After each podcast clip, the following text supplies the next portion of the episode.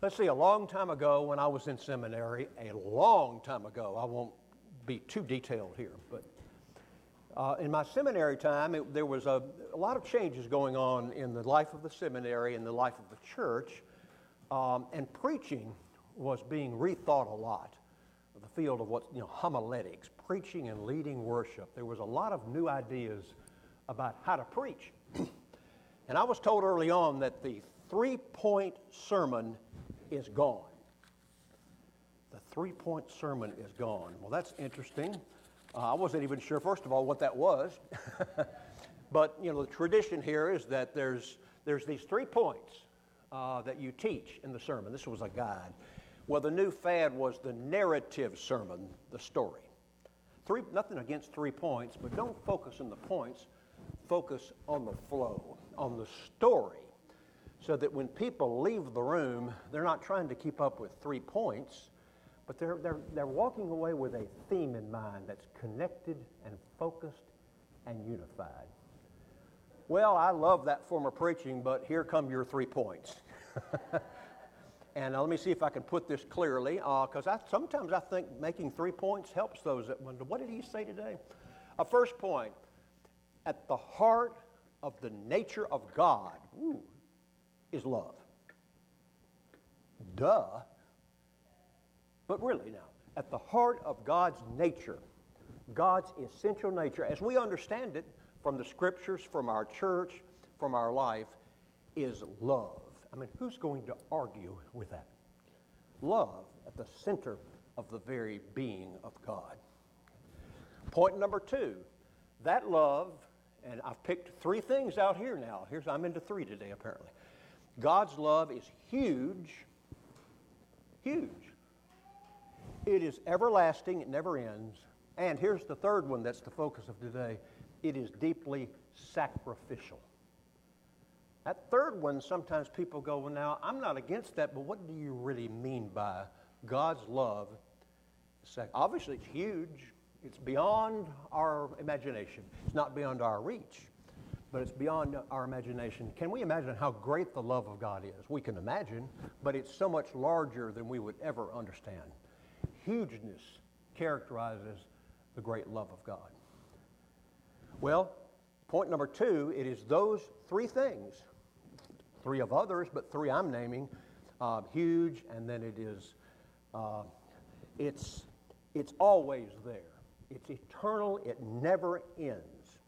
It's an ongoing love, which we've been singing about this morning. Great is the faithfulness, great is the compassion that continues on forever. But that third part, what does it mean to say that God's love is sacrificial? We're going to talk about that today. The love of God is by nature a giving love. And if you question that, take a look at the gift of Jesus Christ. How about that for sacrificial love? Now, when we talk about the love of God as being all those things, especially sacrificial, we need to remember that the whole Bible testifies to that. There are some people that think, well, the sacrificial nature of God and the love of God in Christ, that's in the New Testament. Well, it is. But the love that is proclaimed in the New Testament, the love of Christ, is linked to the love of God that's been here forever. It's not as though suddenly love appeared in Jesus Christ, but Jesus, who was the Word made flesh in the beginning, was love from the start. So we need to look at the full landscape of love throughout the whole of Scripture. And it used to bother me, quite frankly, when I would run into Christians who would talk about love and they'd go, Well, the New Testament's the book of love, the Old Testament is the book of judgment. It's got the heavies. Uh, and there's a lot of heavies in the Old Testament. In the Hebrew scriptures, the woes and the, the judgment is, is pretty consistent in many of the books, if not really all of the books in the Old, we call it the Old Testament. It's the, really the Hebrew scriptures. But beneath those difficult passages is the story of a great love from start to finish. So the love of God permeates all of Scripture. In the year 1096, in the city of Worms, Germany, there was a rabbi who confronted and embraced the love of God as he learned it from the Hebrew Scriptures. He wrote a beautiful poem called Hadamat. it extolled God. This is what it said O love of God, how rich and pure, how measureless and strong. God's love so sure shall still endure, how measureless and strong. Could we with ink the ocean fill, and were the skies of parchment made? Were every stalk on earth a quill, and every one a scribe by trade, to writ the love of God above would drain the ocean dry, nor could the scroll contain the whole, though stretched from sky to sky. I find that quite beautiful.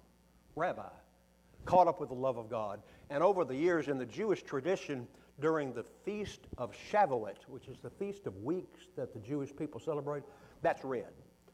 And it's a reminder of what the scriptures say about the great love of God. Well, in 1917, a Christian minister named Frederick Lehman came upon that poem.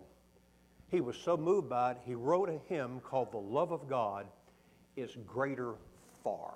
I don't know if you've ever sung that here. It's not a real familiar hymn to me, but it talks about how far and wide and huge the love of God is. But that love has become real to us. It is the love of us and our love for God.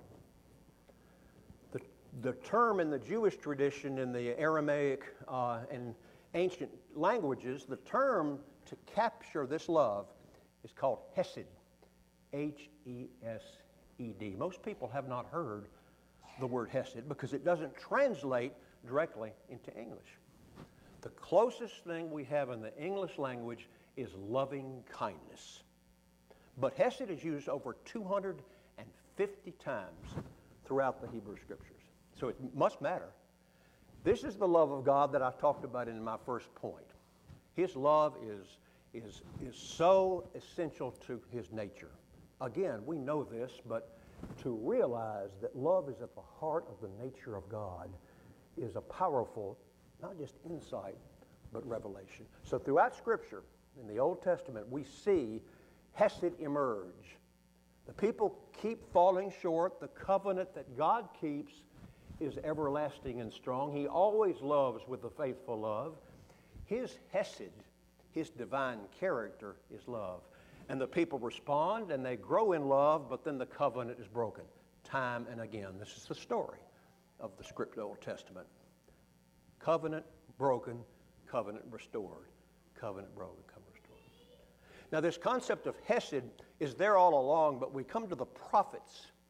In the prophetic part of the scriptures, uh, both the minor and major prophets, Hesed as a concept of God's love really takes off. And there's so many examples here. The love of Hosea for, for Gomer. Some of you know about that. His love, Hosea's love, who loves the prostitute, the adulterer, that God commands him to love. And he keeps loving even though he is not loved back. Then there's Isaiah, lots of passages in Isaiah, and then comes Jeremiah. What we're going to do now is to look at a portion of Jeremiah. Let's go ahead and put it, put it up at this point. Jeremiah. okay? Jeremiah has described in the earlier part of, the, of his writings uh, Hesed, God's loving kindness, his faithful love that it's huge and broad and suffering. But he comes to this part of the book where he talks about the covenant being restored, where love is made real again. Hesed becomes real. The day is coming, says the Lord, when I will make a new covenant with the people of Israel and of Judah. This covenant will not be like the one I made with their ancestors uh, when I took them by the hand and brought them out of the land of Egypt. They broke that covenant, though I loved them as a husband loves his wife, says the Lord. But this is the new covenant that I will make with the people of Israel after those days, says the Lord.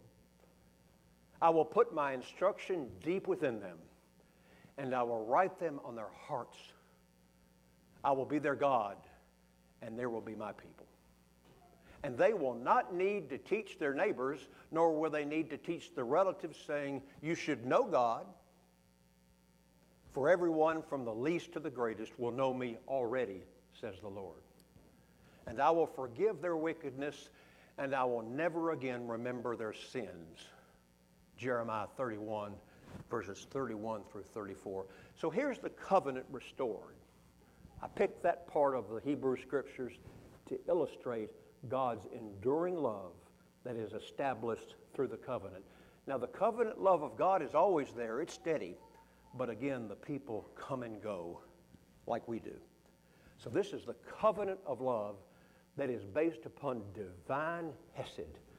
And it's sacrificial because God, in order to provide this covenant, has to love his people through the most difficult of times. And you say, well, of course, God can do that because his love is boundless. But imagine, if you will, like the parent with a child or anyone you care about, who they keep breaking the covenant. They keep demonstrating the opposite of what a loving life is. Well, over time, it breaks your heart. You ever had your heart broken?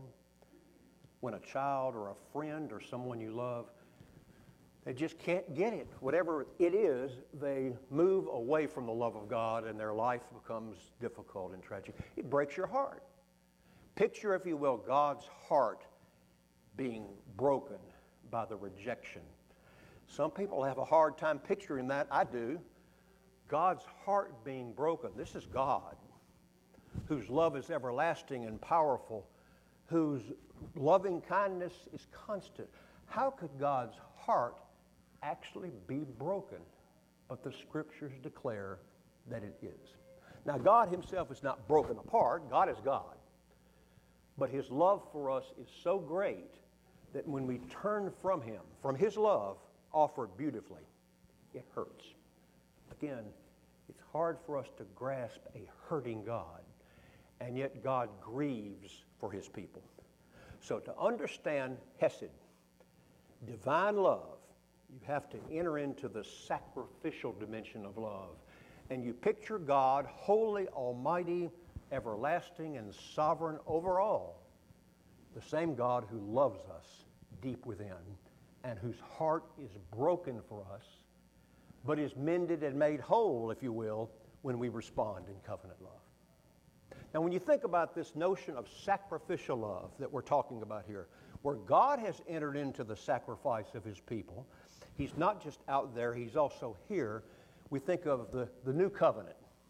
So, what does that mean for the new covenant? The New Testament, the love of God.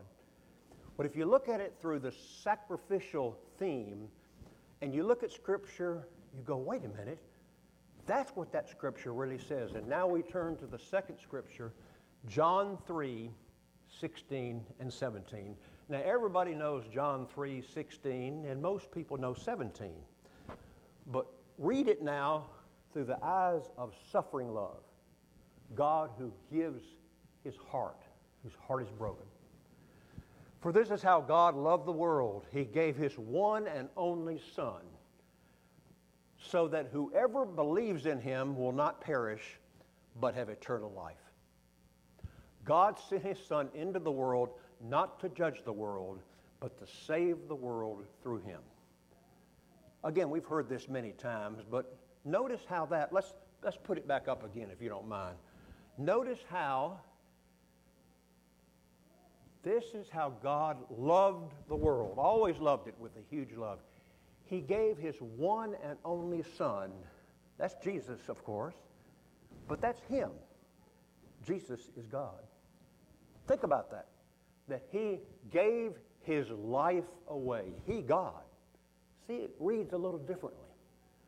The God of almighty power and omnipotent this and that, who's, who's so far beyond us, is with us, and he gave us his life in Jesus Christ. When you read it sacrificially, you feel the love of God more deeply, at least it seems to me. And so that everyone who, and this translation says believes, I prefer the word trusts because it's really a little bit more than just cognitive belief. It's trusting your life with the life of God. See how when you look at the scripture through the eyes of sacrificial love, how deep and powerful it is. And there's so many other examples in the New Testament, and certainly the life of Jesus himself, the love that he demonstrated. Talk about a sacrificial love. Jesus lived sacrificial love all his life. But if you want to really capture a passage that shows what this sacrificial love looks like most beautifully, we move to the final scripture. All right, this is the parable of the prodigal son. Although some scholars say it's really the parable of the loving father. Don't just focus upon the son. What does it say about the love of the father? And there's one scholar I ran into that said, oh, it's the parable of the reuniting family. That's an interesting title for this parable. Did this family reunite? Is this not where we have the older brother who did not get into the party? And yet, because of the father's love, a new family is being formed. So let's walk through this as we conclude a little bit longer here. Meanwhile, and you've heard this before, but, but notice what the story says about love. Meanwhile, the older son was in the fields working. When he returned home, he heard music and dancing in the house. And he asked one of the servants what was going on. Your brother is back, he was told, and your father has killed the fatted calf. Now, maybe I should go over the context of this to be clear. You know, this is the story where they're the two sons, and one son leaves and goes out to explore the world and take his inheritance with him. The other son, who's been faithful and strong, stays there. So this son has gone and lived in squalor, uh, utter filth, has lost everything, but turns his heart back home and comes back and is welcomed back. And the older brother, who's observing this in some way, sees this happening. He sees a father who is running towards the returning son, running with his eyes amazed. This father, who could have done otherwise, has chosen the way of love because the father loves both.